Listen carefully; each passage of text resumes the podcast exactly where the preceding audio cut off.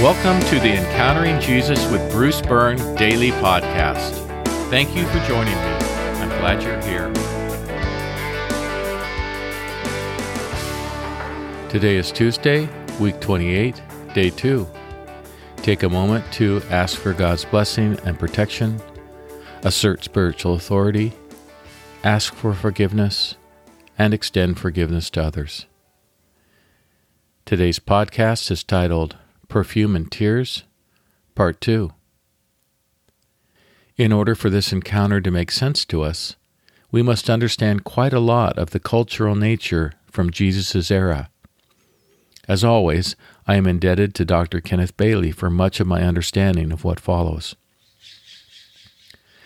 Imagine that you were invited to a dinner party, and after knocking on the door, your host, who is laying back on a couch and watching a rerun of an old television show, 1. Instead of greeting you at the door, shouts, It's open. 2.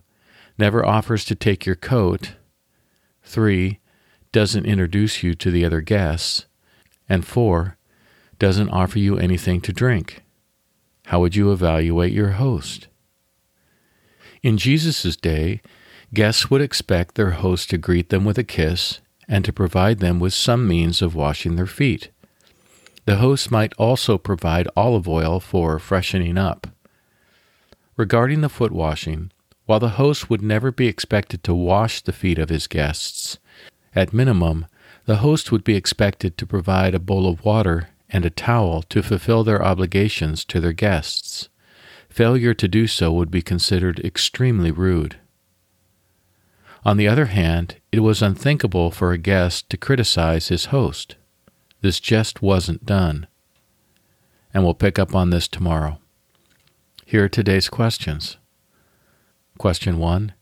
Having read the text from yesterday, what rules of hospitality was Jesus' host breaking?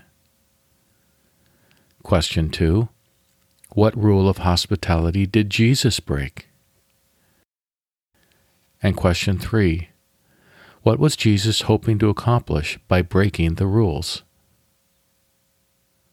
Today's meditation and worship Call to mind how severely Jesus was mistreated at the cross. What would it be like for you to personally witness Jesus' mistreatment if you didn't know about the resurrection? Worship Jesus for what he endured for your sake. Express to him your thankfulness that his suffering is over.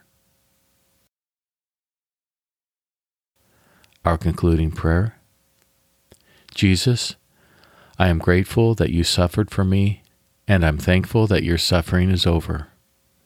I look forward to the day when you bring all suffering to a close. Amen. Let's pray together. Jesus,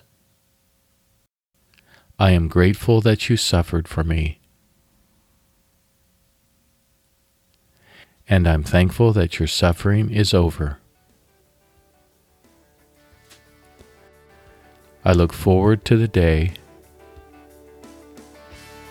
when you bring all suffering to a close. Amen.